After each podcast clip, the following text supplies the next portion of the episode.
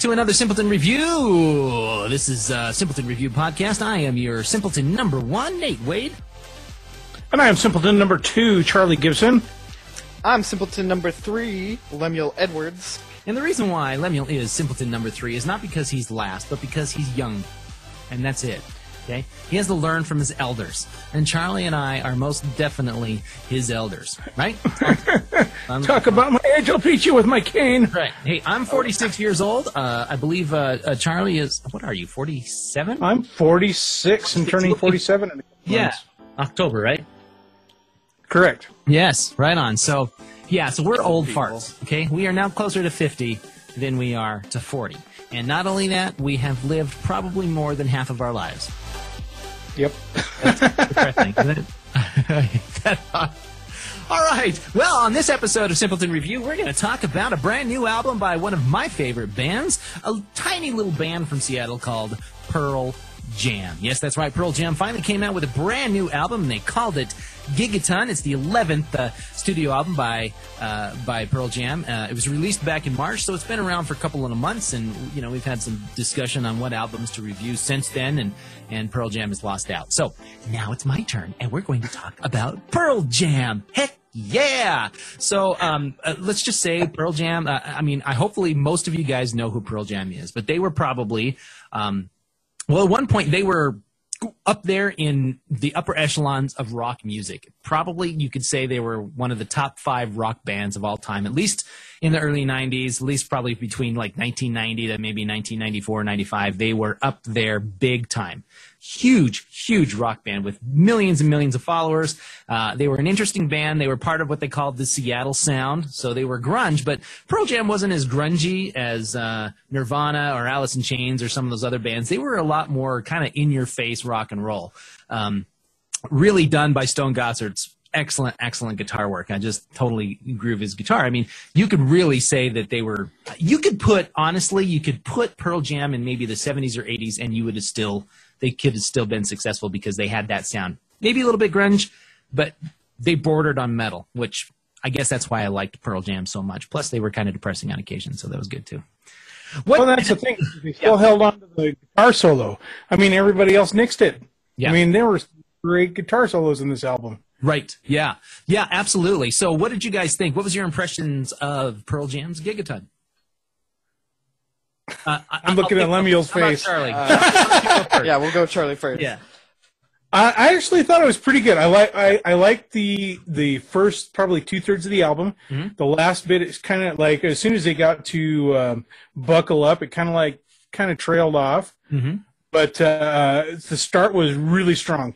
That totally had the first track, first two tracks probably had the Vs. vibe, Mhm. and Vs. is like their album where they didn't have any sort of promotion Yeah. and still like sold millions. Oh yeah, sure. I mean, Oh, that, it was- that it was huge, fantastic. right? They absolutely Great album. To do any music videos off of that album, right? That was when they had their beef with MTV, and they said we're not doing any more music videos, and it was still huge, right? Yeah, it was fantastic. And this one started off the same way. It had the definitely the Pearl Jam sound, Mhm. but I, but I love the dance of the clairvoyants because it kind of had that uh, uh, it, talking had that Talking Heads vibe. I mean, definitely like an That's 80s. exactly the words I said. I said this sounds like the Talking Heads. I said that to Kimberly when I was like, so yeah, totally. Go ahead. Oh, stop, stop, stop. What's going on over there, Lem? He's trying to hear the song like know what we're talking about. Who are the Talking Heads? What the heck? Wait, what are you playing? That's a good question. Am I It going to be says- kicked off of YouTube because of Yeah, it says Spotify's playing, but there's nothing on Spotify playing. What are you doing? you? Oh, that's a good question. So tell, tell me a little bit about Dance of Clairvoyants. What did you think of that w- a song? I mean, first of all, it was crazy that I mean, like, wait, is this keyboards in a Pearl? I know, right? So, yeah, go ahead. oh, I, I just uh, I really dug the sound. Um, they did a lot of a lot of different mix than they usually do. Yeah. I mean, step forward. I mean, in all their all their albums, and you can tell ones where they really step away from their sound because it makes a lot of people mad. Mhm. This one made all the classic people happy.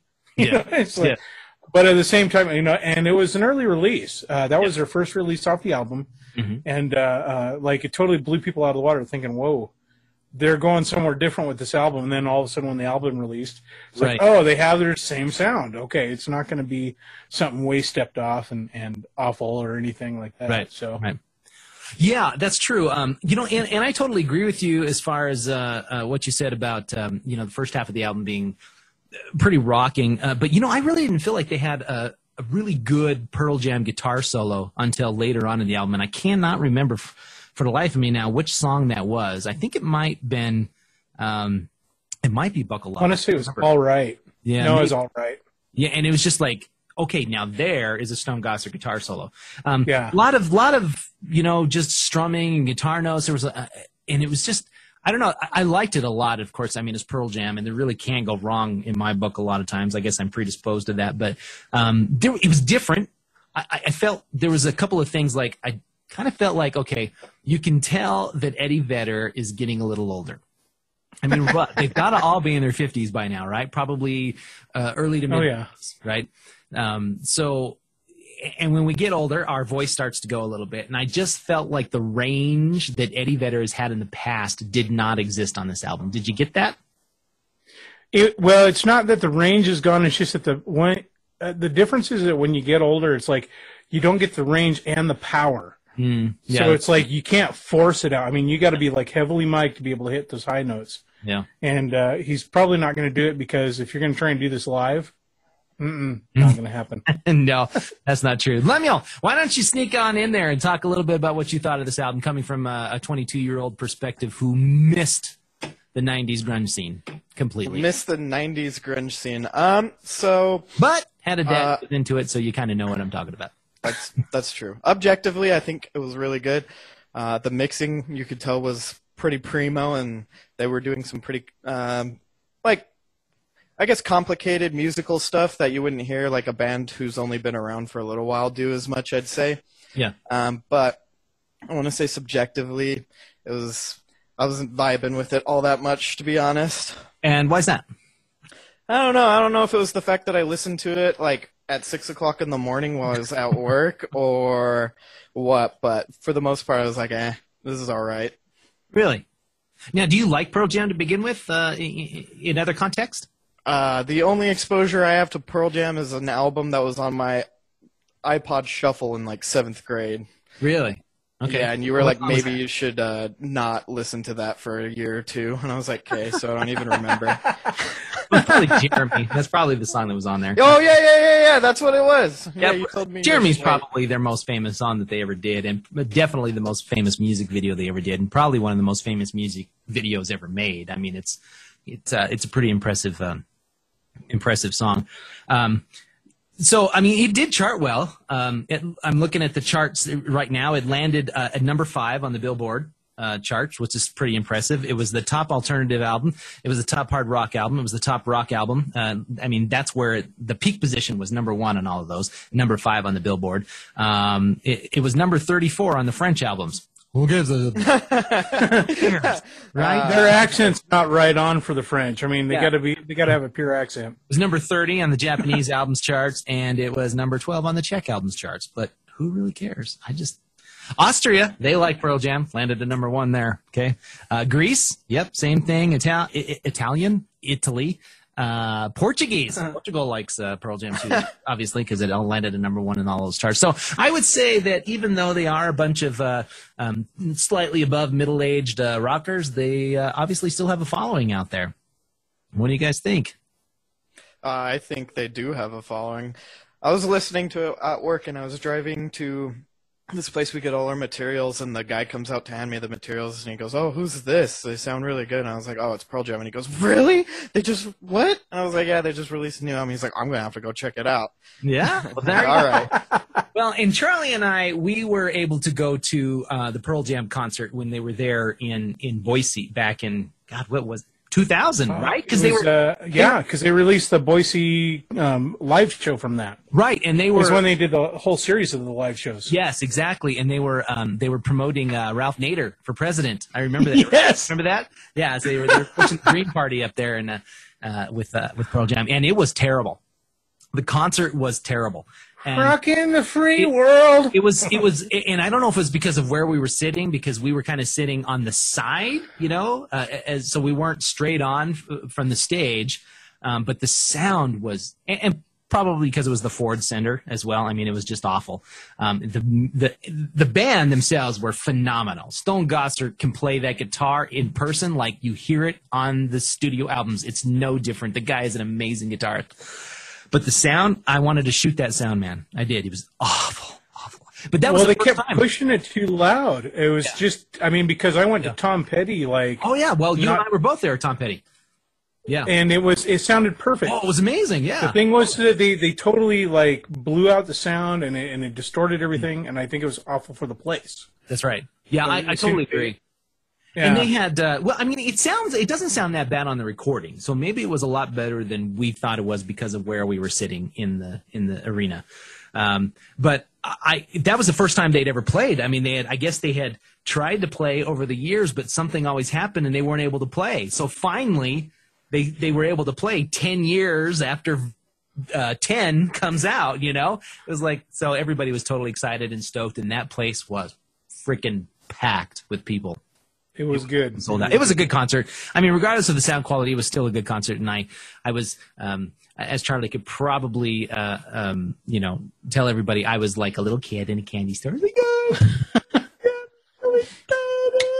Okay. Anyway, so yeah, that was Pearl Jam. So I'm going to give my rating on this Pearl Jam album. First of all, by the way, I just want to say that most of the critics um, that matter, unlike us, uh, liked the album. It sounds like they were getting four to five stars for the most part over, you know, whether it be Rolling Stones or Spin Magazine or any of these other rock magazines. So it's been received pretty well for the most part. And for uh, Nate, uh, Simpleton number one, uh, I am going to give it a three and a half stars altogether for that. And the reason why is because um, there was just, and, and I liked it. I liked it a lot, but for some reason, there really wasn't something that just like, wow, this is amazing, and I got to crank it up. Does that make sense? Yep, I don't know. absolutely. I, I I'm, I'm gonna I'm gonna echo yours and give it a three and a half as well. Yeah.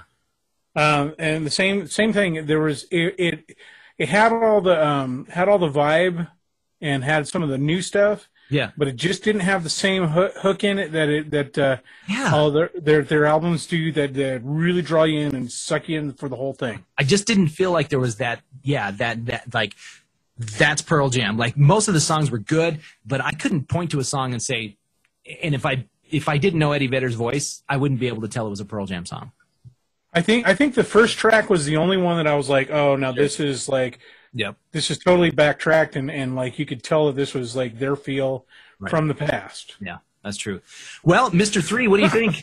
I think I'm just gonna also give it a 3.5. Like Okay. I said, objectively, I could tell it was a really well done album. It's just I was, eh, you know.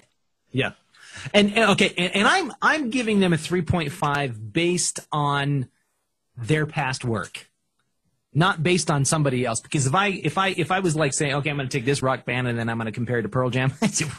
I mean, Pearl Jam is upper echelon stuff here. We're talking, but compared to their their earlier work and even more their more recent work, I'm just like, nah, mm, eh, it was okay. It was okay. How does that sound?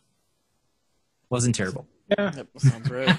All right, so three and a half stars um, oh, on the Simpleton Review for Pearl Jam's new album Gigaton. Check it out. You can find it on every streaming service possible. Um, they they aren't uh, afraid to, to release it on there. So if you like Spotify, go to Spotify, Amazon, uh, wherever. If you want to actually buy the album, you can do that too. So you know, go do Wait, that you kind of stuff. Buy you albums? What? I know it's weird. Oh yeah. Who- Oh who yeah. does that kind I of still buy CDs. You know, the little the little silver CD? disc. Who Who does that kind of thing these days? Never seen those before. Uh, but you know what? If you stream it, that's cool too. Just know that if you stream it, every time you stream it, they are getting paid. So that's a good thing. They don't get paid a lot. It's like good, a fraction of a penny every time a song is played, but that adds up over time. So stream it, promote it. If you guys like it, make sure that people know that Pearl Jam is out there with a brand new album. We're going to head into a new segment here at Simpleton Review. It is pop culture happiness. We want to know, uh, we're going to tell you guys something that we are totally looking forward to in the next month or so. And I am going to let Mr. Number Two go first. So what do you got for us, Chuckles? Well, actually, I, I know we're supposed to do in a month out, but but I went too because my birthday's in October, Oh, good. and two days before my birthday, they were releasing the French Dispatch in theaters.